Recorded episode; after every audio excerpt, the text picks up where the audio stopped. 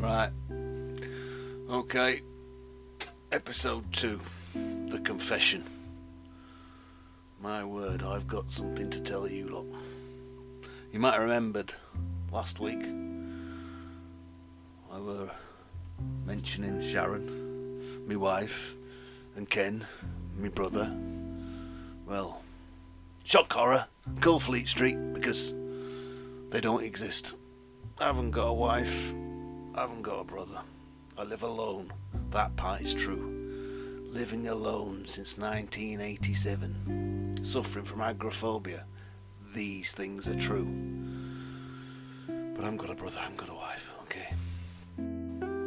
I were living alone for so long, isolated. My mental health started to really suffer. And to cope with the loneliness, my brain created these imaginary people. They loved talking to me, these people, incessantly, constantly. I've got imaginary friends, relatives and pets, would you believe? Even pets who are imaginary, and they just pop in my head. They enter my mind and they keep me company, whether I like it or not. So Sharon, she's my imaginary wife, and Ken is my imaginary brother. You'll meet them all, all these characters, no doubt.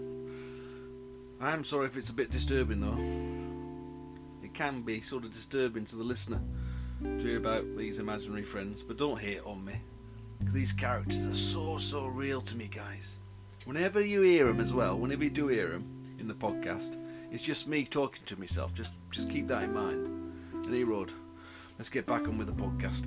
I've got a lot to get through. Back in a minute.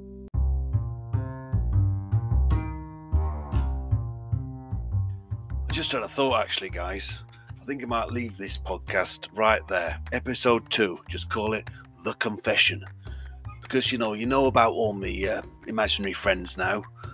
Uh, so I think I might want to start afresh on episode three. You know, with you knowing that. And you're not going to be alarmed when you hear me talking to myself with all these various characters. And there's a lot of them, uh, you know. So don't be alarmed. Please. In E-Road, I feel a lot better now, actually. I feel quite uplifted at getting it off my chest, because I don't talk to anybody in real life, as you know. So uh, the next uh, episode will be quite enlightening for you. I think you'll see how I do survive on my own, because, you know, to make ends meet, to feed myself, et cetera, to survive, I've had to come up with a lot of indoor survival skills. I think I'll start with my fishing. I fish out my bathroom window, and I think I'm going to go on about that, because uh, that's how I get a lot of my money. And Ken, he, he's uh, he's having a, a hatch fitted through to the next door shop, uh, so that's going to be interesting, because he he thinks I can, you know, get a job in the charity shop through this hatch. I can serve people through it, you know, without leaving my house. So it's a bit like a halfway between. Uh, You know, isolation and socialising, isn't it? You know, so hopefully that'll work out. But anyway, Rod, I'll leave episode two, two here. That was my confession to you all. And uh, episode three will be a bit more interesting. It'll be a genuine, truthful representation of my life with my imaginary friends. And E-Road, I won't mention it again. I'm signing off from episode two.